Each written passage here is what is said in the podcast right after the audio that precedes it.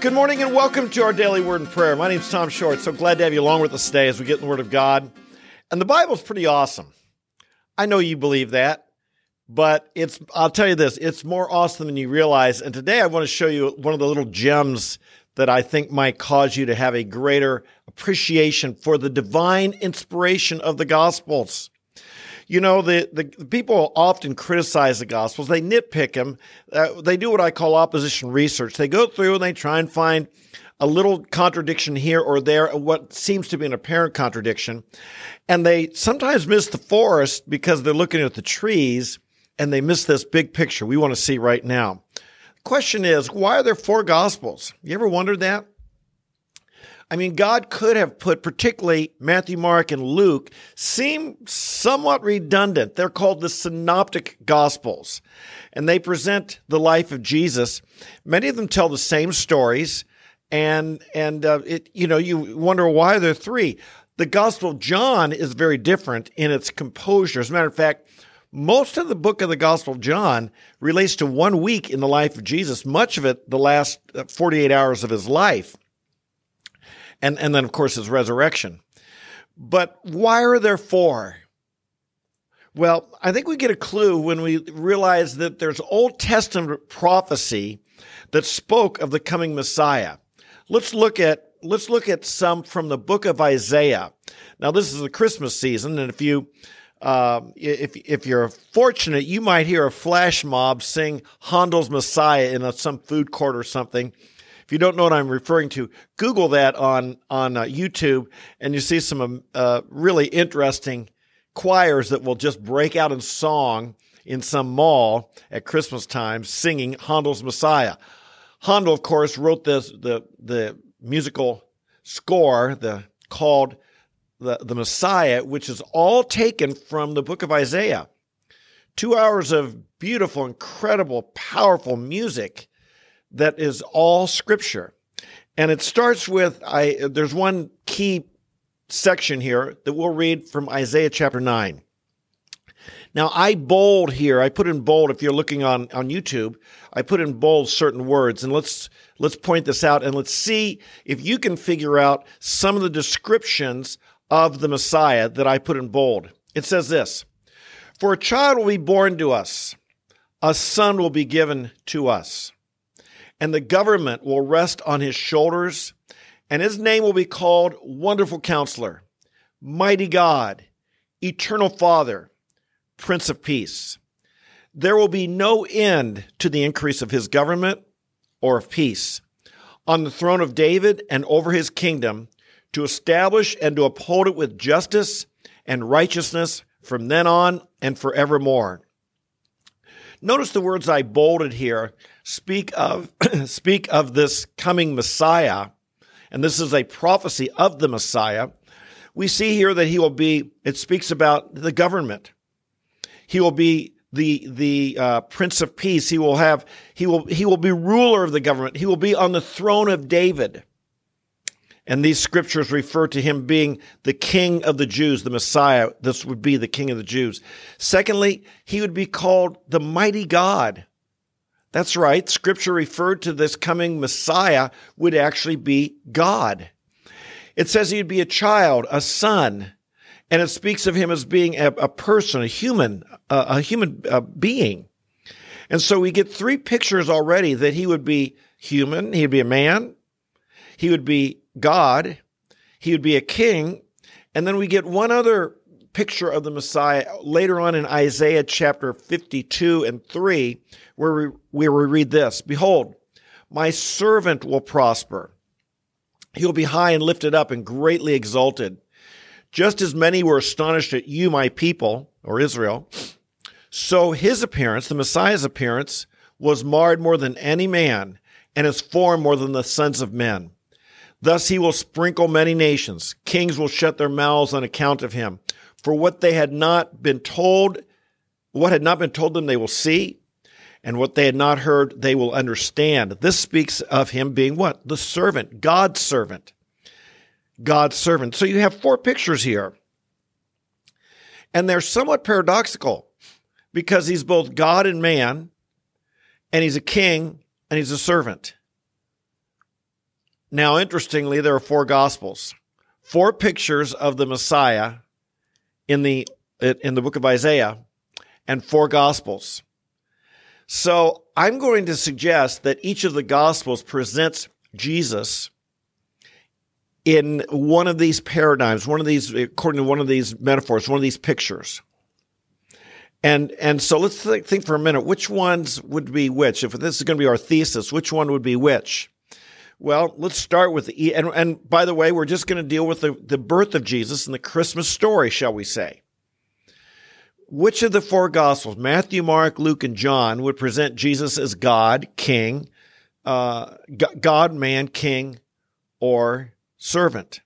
Well, let's start with the easiest one. The easiest one would be the Gospel of John. Because John begins, in the beginning was the Word, and the Word was with God, and the Word was God, and the Word became flesh and dwelt among us. We beheld His glory, glories of the only begotten, full of grace and truth.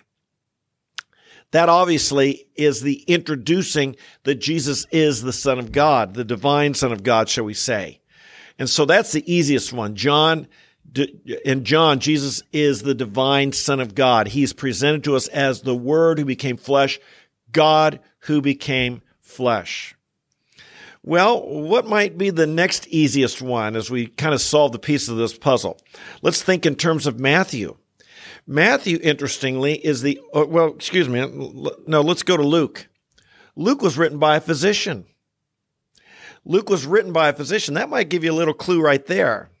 But also in the first three chapters of Luke, there's great attention given to Mary, Mary, the mother of Jesus. And it speaks of, of her and her relationship with Elizabeth and, and, and the mother of John the Baptist. And there's the long praise of uh, Song of Mary. It says that Mary treasures all these things in her heart. There's great emphasis on Mary in the book of Luke. Why? Because Luke is presenting Jesus as man or the Son of Man. That's another easy one. Well, there's one more easy one, and that's Matthew. In Matthew is the only one where the Magi, the wise men, came and presented gifts worthy of a king. Of a king gold, frankincense, and myrrh, gifts worthy of a king. Matthew presents Jesus as the king of the Jews. And you see this all throughout, the, uh, not just the birth, we see this all throughout the Gospels, that the kingdom parables are in, in highlighted in Matthew. So many of the stories of a king and his relationship are highlighted in Matthew. Well, that leaves just one left, and that's the Gospel of Mark. And how's Mark present the birth of Jesus? It doesn't. It just announces that here he comes as a servant, a lowly servant, shall we say, servant of the Lord. He's announced by John the Baptist, but there's nothing about his birth. It's kind of like, who cares about a servant's birth?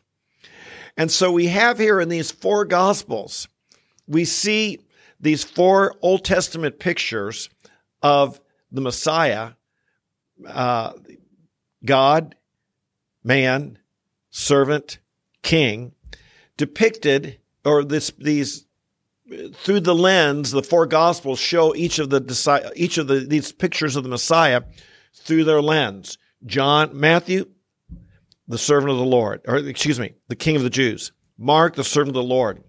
Luke, the son of man. Uh, John, the son of God what's really interesting about this, I don't think those guys got together and said, "Hey, John, you take this one, and Matthew, you take this one, and Luke, I'll I'll write at this angle." No, to me, this speaks of the divine authorship of the scriptures. This speaks to me that the Holy Spirit guided each of these people to write the Gospels, the scriptures in this perspective. And even though, particularly in the three synoptic Gospels, they all wrote about very similar events, and all of them wrote about the the the Last Supper, the resurrection, and the death of uh, the death and and resurrection of Christ. All of them wrote about that, and each though presented different things from this perspective. It really is an amazing testament to me of the divine authorship of the Gospels and of the Scripture. It also answers a tough question. One of the big uh, contradictions that people claim are that there are two different genealogies of Jesus. Did you realize that?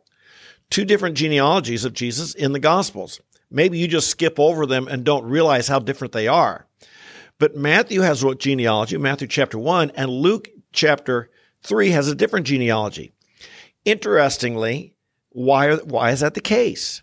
Well, if our thesis is correct, it would be because Matthew would be the genealogy of Jesus' legal father, from which he was entitled to sit on the throne of David, passed on through the man. So his dad, uh, even though it was not his biological father, it was his legal father, Joseph. But Luke would give us the the the genealogy of of Mary, his biological mother, from which he gets his humanity as the Son of Man. And this would therefore be the genealogy of, that would go back through Mary, as we see in the first three chapters, as Mary is featured. And interestingly, that genealogy, because it's presenting Jesus as man, it goes all the way back to the first man, all the way back to Adam. Whereas in Matthew, because he's presented as the king of the Jews, this genealogy only goes back to the first Jew, the call of the, the call of the first Jew who was Abraham.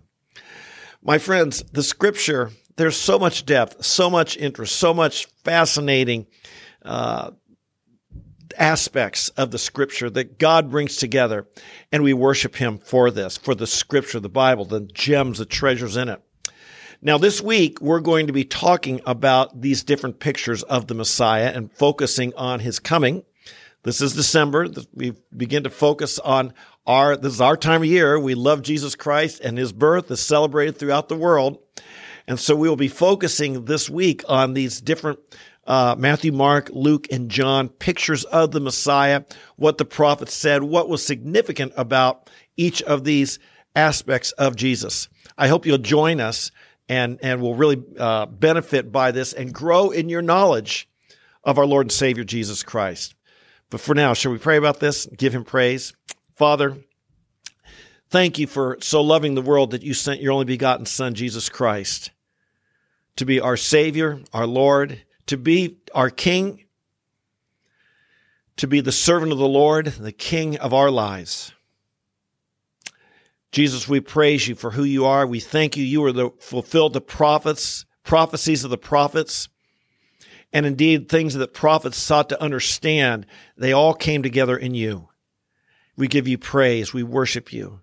We think, Lord, of this coming Christmas season here, and we think of the birth of Christ, Jesus, your birth. What an amazing thing that was that you would become a man and come down to earth. I pray that this season we would grow in our love for you and in our appreciation of all that you've done for us.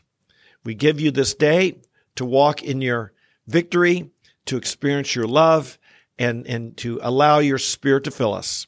And we praise you in Jesus' holy name. Amen and amen. In the Bible cool? In the Bible awesome? It sure is. Hey, I'm glad you're along with me today. If this is if you're new, a special welcome. I hope you'll join our community. We come here every day, 8:30 a.m. in the morning, uh, Eastern time, live, or you can watch later in the day. But if you do come live, a lot of people put prayer requests and chats and are getting to know one another and and so on. And so please uh, introduce yourself in the chat if you're here during the live stream. But you can watch later in the day or even listen on the to the podcast on the Apple, Spotify, or Google platforms. I'm so glad you're here. Please like the video on your way out. Uh, subscribe to the channel and share this with your friends. To you, to you who are here every day, God bless you. I love you. And until we meet tomorrow, you have a wonderful day. We'll see you tomorrow. Bye bye.